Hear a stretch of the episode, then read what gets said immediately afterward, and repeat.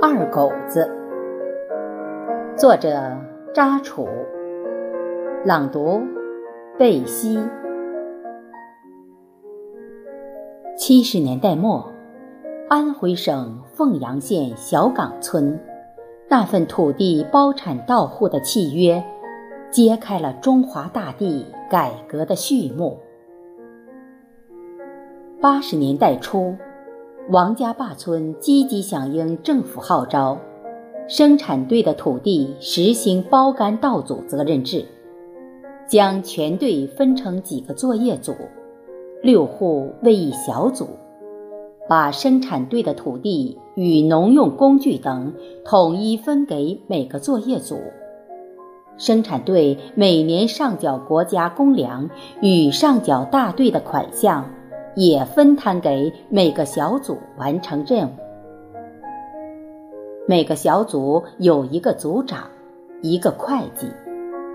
组长每天安排人员的工作情况，会计负责每天人员出工登记，同时对小组的全年收支结算情况负责。年终按照总收支情况进行核算。再核算每家一年出工情况等，进行分红。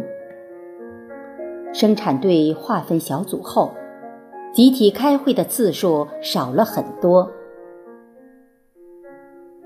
二狗子与王浩是一个小组。二狗子在生产队时，基本上常年都是放养牛群，可是。小组的牛是每户轮流管理，所以二狗子每天都要参加田间劳动。由于他干活不行，在劳动过程中挨了很多骂。不过，他还是耐心接受教育，慢慢的也学会了很多种庄稼的技能，将土地包产到组。盈亏自担，按工分分配这一模式，有与集体生产队时相同的缺点，还是有搭便车现象，即出工不出力，干多干少一个样；同时有轻松活抢着干，重活借故不出工现象，干活的时候还是磨洋工。一年后，根据国家政策，王家坝村实行土地包产到户责任制。农村土地实行包产到户责任制，农民有对生产的自主权，劳动时间自由支配权，有对包干土地管理权等，调动了群众的生产积极性，促进了农村经济发展。农民种田积极性大大提高，各种农作物产量有了较大幅度的增产，解决了过去农民吃不饱饭的问题。市场上的供给日益充足，从而粮票、布票、肉票等也成为记忆。包产到户责任制第一年，春季早稻播种的时候。二狗子把早稻种放到暖和的地方进行催芽。那天，王浩来到二狗子家，准备帮助他把发芽的稻种下田。拿出来一看，发现有一大半没有发芽，且有酒糟味儿。王浩说：“你这早稻种不行啊。”催芽的时候没有掌握好。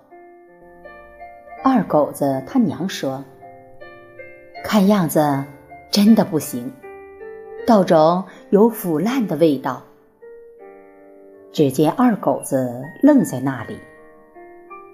王浩接着说：“今年的早稻秧苗，到时候我替你们想办法。”二狗子他娘说：“二狗子真的不行，感谢你的帮助。”包产到户责任制，每家都要有耕牛及各种农用工具等，根据季节，及时对田间庄稼进行有效的管理，农作物才能稳产高产创丰收。有一天，王浩来到二狗子家说：“早稻秧苗快要移栽了，你家的水田还没有耕作呢。”二狗子愁眉不展的样子，给王浩递了一杯茶。原来，二狗子家没有耕牛。二狗子他娘说：“王浩，谢谢你的关照啊！